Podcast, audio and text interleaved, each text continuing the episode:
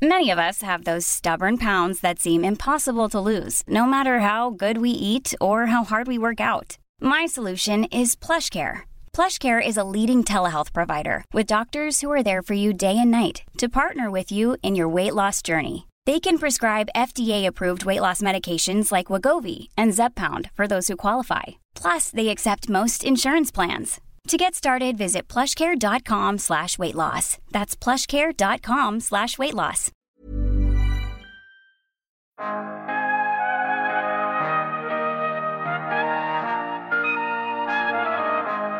Plastpåse, tygpåse eller papperskasse?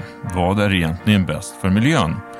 Och är det rätt av riksdagen att införa en ny skatt på plastpåsar om 3 kronor? Ja, det här är det vi ska diskutera i dagens avsnitt. Den som svarar på frågorna är vår expert Anja Obminska. Välkomna till podcasten Allt du behöver veta om ny teknik.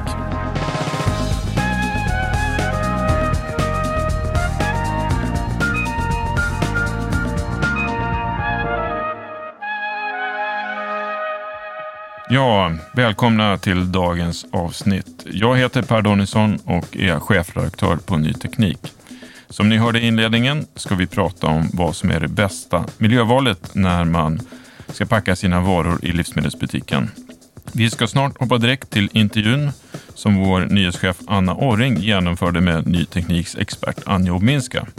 Anja svarar på allt du behöver veta om den kommande skatten på plastpåsar, varför den införs och den förväntade effekten. Vi får även en rätt rejäl genomgång över hur plastpåsar, papperskassar och tygpåsar påverkar vår miljö. Och som slutkläm avslöjar Anja vad som är det bästa miljövalet för oss i vardagen.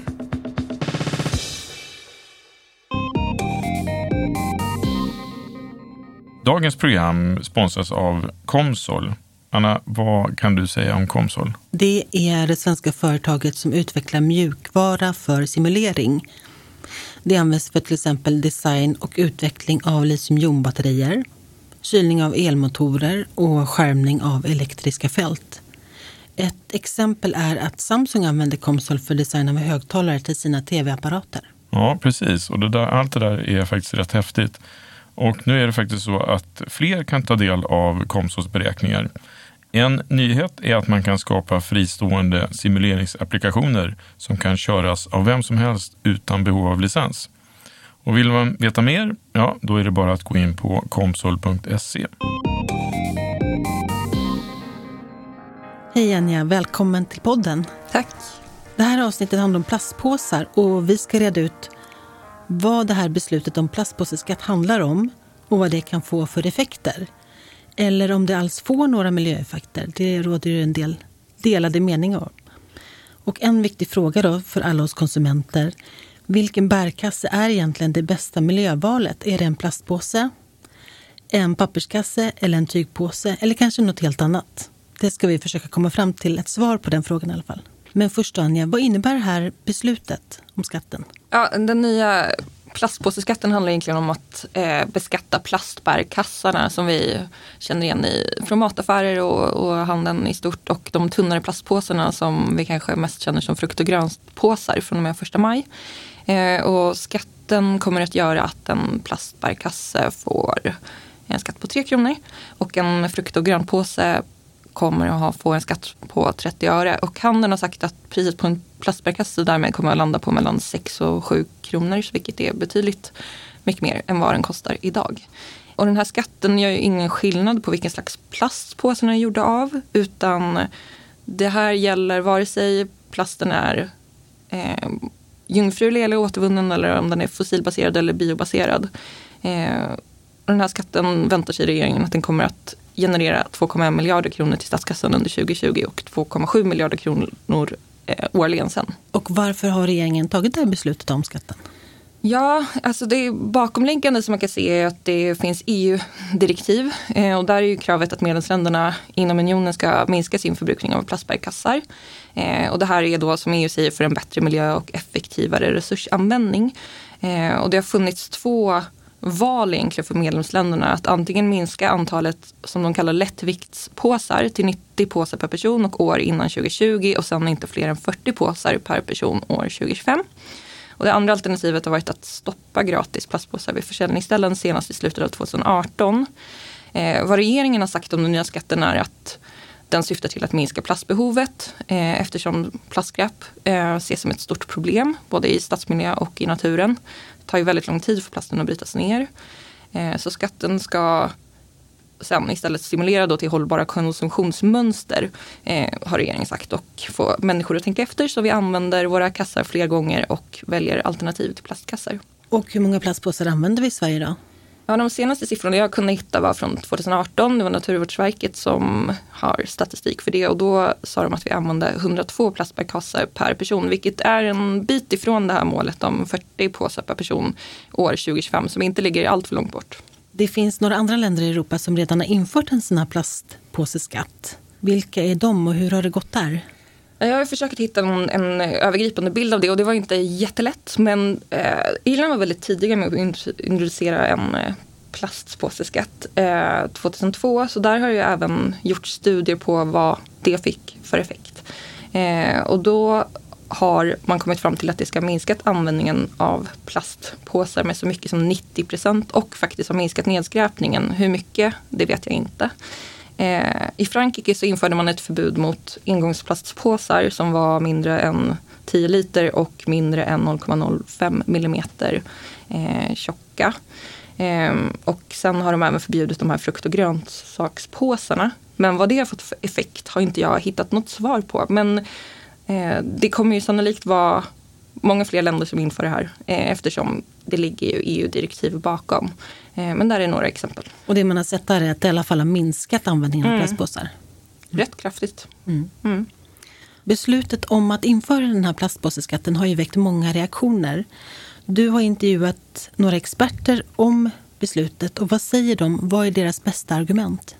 Mm, jag har pratat med två experter eh, på området. Den ena är Lena Lundberg. Eh, hon är expert på plastråvarufrågor på branschorganisationen Innovations och kemiindustrierna.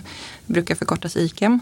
Och sen Åsa Stenmark som är avfalls och resursexpert på IVL, Svenska miljöinstitutet. Och hon var också den som ledde regeringens eh, plastutredning eh, som handlade om hållbara plastmaterial.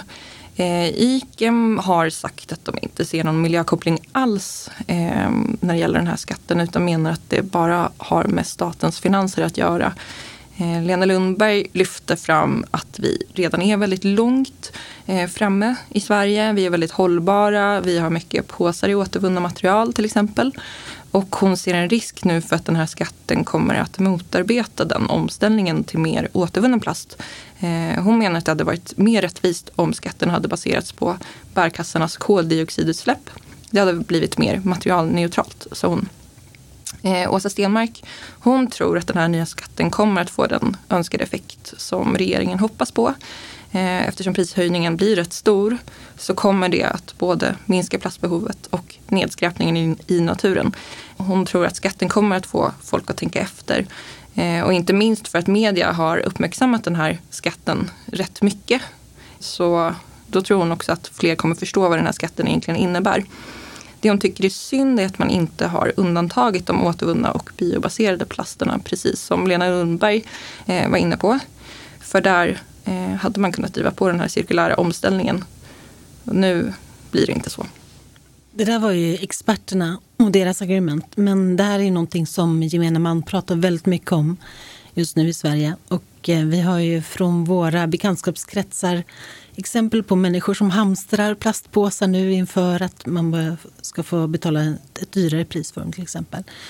Vilka olika aspekter är det som tas upp i den här diskussionen, den allmänna debatten om plastpåseskatten? Alltså det man ser är att mycket diskussionen är i vilken mån plasten i Sverige faktiskt bidrar till nedskräpning eh, och i vilken mån den inte gör det. Man ser mycket att vi i Sverige ändå är väldigt duktiga på både det här med att ha återvunnen plast och biobaserade på gång och att vi inte skräpar ner så mycket.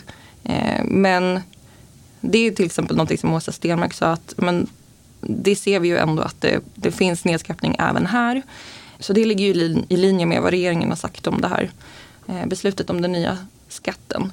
Men sen pratar man ju väldigt mycket också om om man tittar på vad som egentligen är mest miljövänligt så, så är det ju så olika beroende på kategori. Alltså tittar vi på koldioxidutsläpp eller tittar vi på övergödning. Eh, det finns så olika parametrar så beroende på vad man tittar på så, så får man ju olika svar. Så lite beroende på vad slags miljöpåverkan man tycker är mest viktig och prioriterad att åtgärda så kan man få lite olika svar på vilket påse som är bäst helt enkelt. Mm. Och man kan ju helt klart säga att koldioxid är väl det som har mest fokus just nu och då tycker väl många att plasten kanske är något att fokusera på. Det är intressant det där du sa om att många har en uppfattning om att plastpåsar i Sverige ju inte ligger och skräpar ner ute i naturen så mycket utan det mesta tas om hand på något sätt. Och, vi är väl många som använder de här bärkassarna och slänger våra egna sopor i helt enkelt. Eh, och då passar det jättebra att vi pratar lite om plaståtervinningen. Och du var nyligen i Motala. Där eh, öppnade förra året Sveriges största anläggning för plastsortering.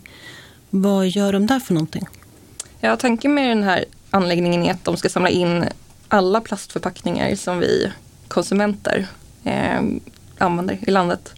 Eh, så allt det som vi förhoppningsvis sorterar rätt och lämnar in eh, på rätt ställe i förpackningsform kan de helt enkelt samla in och sortera. Så de säger att de kan sortera 20 ton i timmen. Eh, rätt mycket. Eh, och sorteringen ska vara väldigt bra, säger de, för att de har 19 så kallade NIR-läsare, alltså near infrared. Ehm, så då säger de att de kan klara av att sortera ut 90 procent och sen när de har sorterat i 10 olika fraktioner som de kan sortera, eh, då har de en renhetsgrad på över 95 procent på det sorterade materialet. Så de sköter sorteringen och i 10 fraktioner i dagsläget och sen skickar de iväg de här balarna med den sorterade plasten vidare så att det tvättas och granuleras så att det kan bli ny plast till nya plastprodukter. Vi ska lyssna här på Mattias Philipsson som är VD för Svensk plaståtervinning. Eh, vad den här skatten kommer medföra för plastpåsar det är ju att eh, naturligtvis efterfrågan på plastpåsar kommer gå ner. Och eh, det behöver inte eh, betyda att eh, det är bättre för miljön. Därför att eh, vi måste istället gå och handla med något annat. Så vi måste hitta en ersättningsprodukt. Jag har egentligen i sak ingenting emot skatter som styrmedel men jag kunde önska att just i utformandet av den här skatten att man skulle undantagit då plastpåsar som är gjorda på återvunnen plast för att helt enkelt öka efterfrågan på det.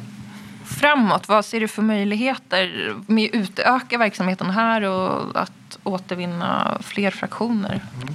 Vår ambition är att alla plastförpackningar ska bli nya plastprodukter. Där är den här anläggningen som vi har besökt idag oerhört viktig. Och eh, tack vare sin, sin tekniska utformning och effektivitet så, så, kommer vi avsevärt öka svensk återvinning av plastförpackningar. Men det som är väldigt spännande och intressant för att verkligen ta oss närmare vår vision är att vi har inlett en förstudie. Vi tittar på lite olika projekt varav en är att till exempel också bygga en tvätt och granuleringsanläggning här i Motala. Vilket egentligen skulle göra att vi sluter hela kretsloppet, inte bara i Sverige utan i Motala. Där vi kan då återvinna plastförpackningar hela vägen från eh, ja, förpackning till återvunnen råvara. Vilken kapacitet har ni här i anläggningen idag? Hur mycket förpackning kan ni ta hand om? Vi har eh, kapacitet redan idag för att faktiskt ta emot och sortera alla svenska plastförpackningar från hushåll. Eh, den tekniska kapaciteten eh, totalt är 120 000 årston. Och där räknar vi med att vara eh, omkring 2021 eh, då vi också har gått upp på kontinuerlig drift där. Något mer som du vill lägga till? Eh, fortsätt sortera, det är väldigt viktigt. Idag så ungefär 60 till 70 procent av plastförpackningarna som sätts på marknaden hamnar tyvärr i hushållsavfallet där det går direkt till förbränning. Och då får jag aldrig ens chansen att återvinna det. Så att vi kan alla bli lite bättre på att sortera. Och det är värt det också. För varje plastförpackning som vi sorterar så minskar vi klimatpåverkan med upp till 40 procent för den förpackningen. When you're ready to pop the question, the last thing you want to do is second guess the ring. At Bluenile.com, you can design a one of a kind ring with the ease and convenience of shopping online. Choose your diamond and setting. When you find the one, you'll get it delivered right to your door. Go to Bluenile.com and use promo code LISTEN to get $50 off your purchase of $500 or more. That's code LISTEN at Bluenile.com for $50 off your purchase. Bluenile.com code LISTEN. If you're struggling to lose weight, you've probably heard about weight loss medications like Wigovi or Zepbound, and you might be wondering if they're right for you. Meet PlushCare, a leading telehealth provider with doctors who are there for you day and night to partner with you in your weight loss journey. If you qualify, they can safely prescribe you medication from the comfort of your own home. To get started, visit plushcare.com slash weight loss. That's plushcare.com slash weight loss. plushcare.com slash weight loss.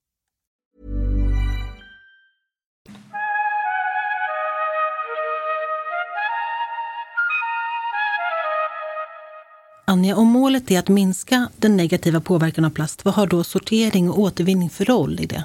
Ja, där kan man också se i ljuset av EU ehm, och det pågår ju mycket diskussion i Sverige också förstås om det, om det här med den cirkulära ekonomin där vårt avfall ska bli en resurs så vi kan sluta eh, cirkeln. Eh, och om vi då blir bättre på att sortera plasten som vi använder, eh, först och främst samla in den, sen sortera den och sen återvinna den så den kan bli till nya plastprodukter, då minskar vi behovet av nyproducerad plast som ju kräver betydligt mer eh, av vår natur. Och då får helt enkelt den här använda plasten ett nytt och högre värde. Mattias Philipsson berättar ju i klippet i din intervju här hur de tänker sig att de ska bygga ut och komplettera sin anläggning i Motala. I det stora perspektivet då, hur kan sortering och återvinning utvecklas rent tekniskt? Vad är det man siktar på att utveckla som man inte kan göra idag? Det Mattias Philipsson på Svensk plaståtervinning pratade om också när jag träffade honom var att kunna sortera fler fraktioner. Eh, för som jag sa, nu sorterar de tio stycken olika plastfraktioner och de vill uttrycka det. Eh, det som är svårt och som man kan hoppas på kanske kan funka på sikt är den här knepiga svarta plasten. Den är svår för de här infraröda läsarna att läsa av så den är problematisk, eh, svår att sortera. Och också plastförpackningar med stora etiketter. Eh, så där finns ju ett område med förbättringspotential. Eh, de pratar också om att de är så bra på att sortera just tack vare de här eh, infraröda läsarna. Eh, det är fler än vad många andra sådana här sorteringsanläggningar har i Europa. Eh, men framför allt så är det ju precis som han också sa, Mattias Philipsson, att det gäller ju också att de här plastförpackningarna ens kommer dit. Eh, så det är ju nästan en större fråga än det tekniska, förstår jag det som just nu. Att man ökar andelen plastförpackningar som faktiskt sorteras ut i hushållen. Ja, precis. Mm. Och hamnar rätt. I början här av vårt snack så ställde vi frågan vilket är det bästa miljö, miljövalet egentligen? Är det en plastbärkasse eller något annat? Vad säger de experter som du har intervjuat om den frågan? Mm. Man kan generellt säga så här, det bästa är att använda de påsar eh, eller kassar som du redan har hemma. Eh, Lena Lundberg på IKEM hon har lyft fram en rapport som har varit väldigt omdiskuterad nu på sistone. Eh, och det är den danska motsvarigheten till Naturvårdsverket som släppte en rapport 2018 där de har gjort livscykelanalyser. Och där var den sammanvägda bedömningen att plastbärkassen ändå var den bästa. Eh, den rapporten har också fått viss kritik utifrån vilka eh, ja, men hur de har gjort livscykelanalyserna. Så det, det kan verkligen problematiseras. Eh, det man ändå kan konstatera är att den rapporten, precis som andra studier vi har sett, ändå konstaterar att alla kassar har ju en påverkan.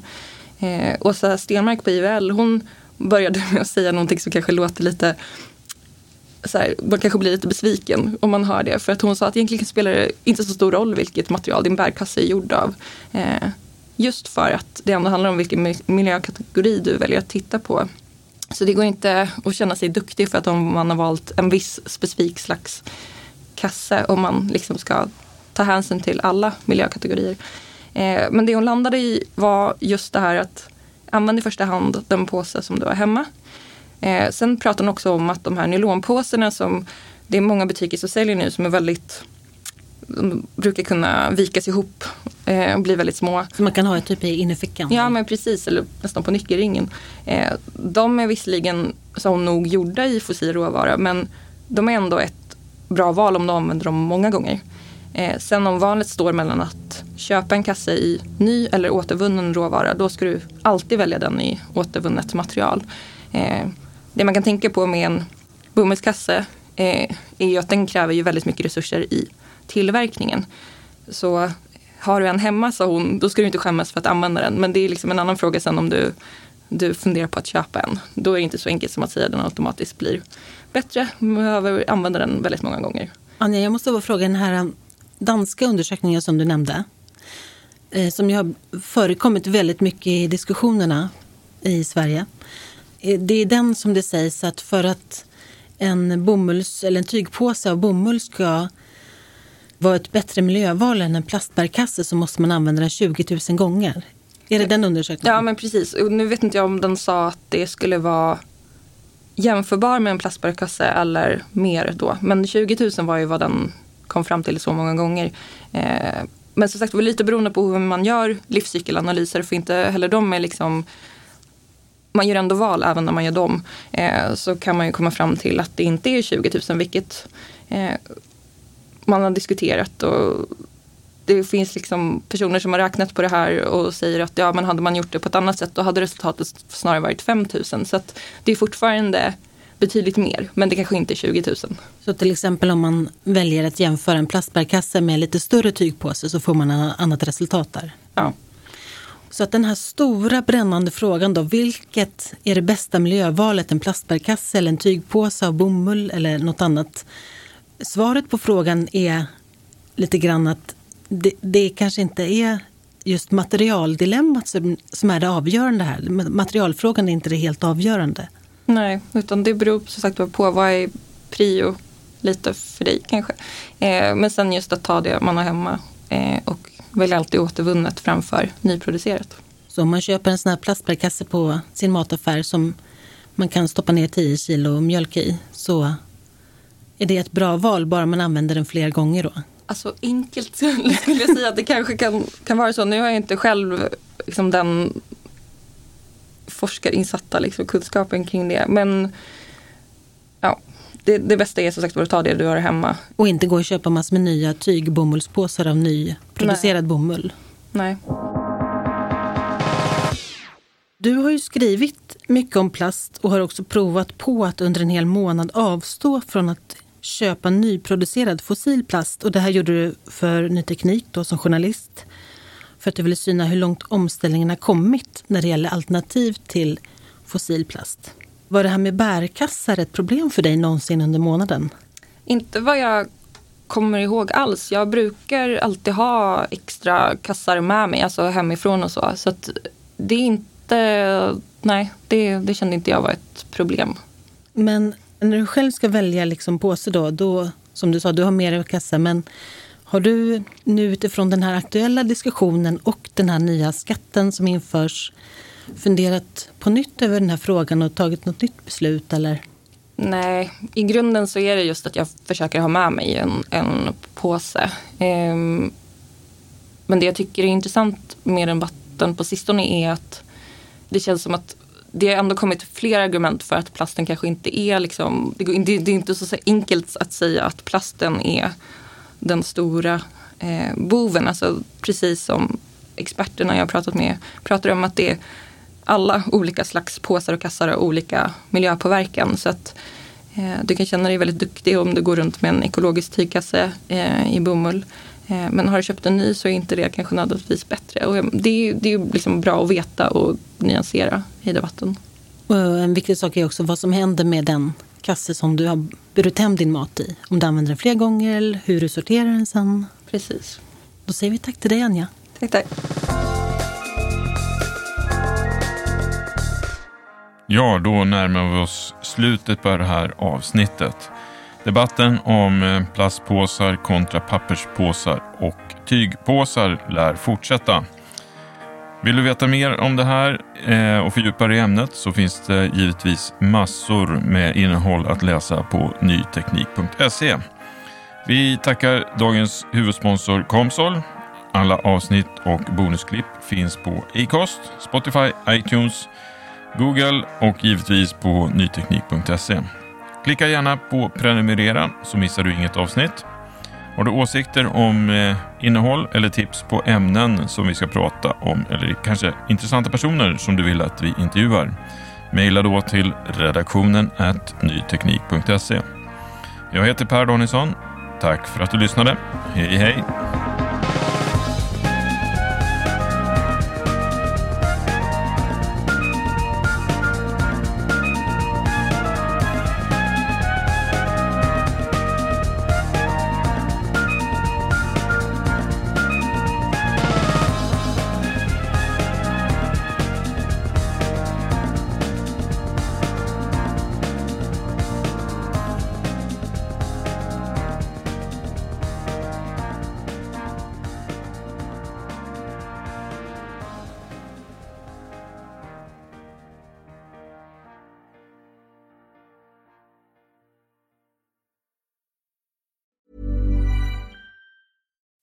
As humans, we're naturally driven by the search for better. But when it comes to hiring, the best way to search for a candidate isn't to search at all. Don't search, match with Indeed. When I was looking to hire someone, it was so slow and overwhelming. I wish I had used Indeed. If you need to hire, you need Indeed. Indeed is your matching and hiring platform with over 350 million global monthly visitors, according to Indeed data, and a matching engine that helps you find quality candidates fast. Ditch the busy work. Use Indeed for scheduling, screening, and messaging so you can connect with candidates faster. And Indeed doesn't just help you hire faster. 93% of employers agree Indeed delivers the highest quality matches compared to other job sites, according to a recent Indeed survey. And listeners of this show will get a $75 sponsored job credit to get your jobs more visibility at Indeed.com slash podcast. That's Indeed.com slash podcast. Terms and conditions apply. Without the ones like you, who work tirelessly to keep things running, everything would suddenly stop. Hospitals, factories, schools, and power plants, they all depend on you. No matter the weather, emergency, or time of day, you're the ones who get it done. At Granger, we're here for you with professional grade industrial supplies. Count on real time product availability and fast delivery. Call clickgranger.com or just stop by. Granger for the ones who get it done.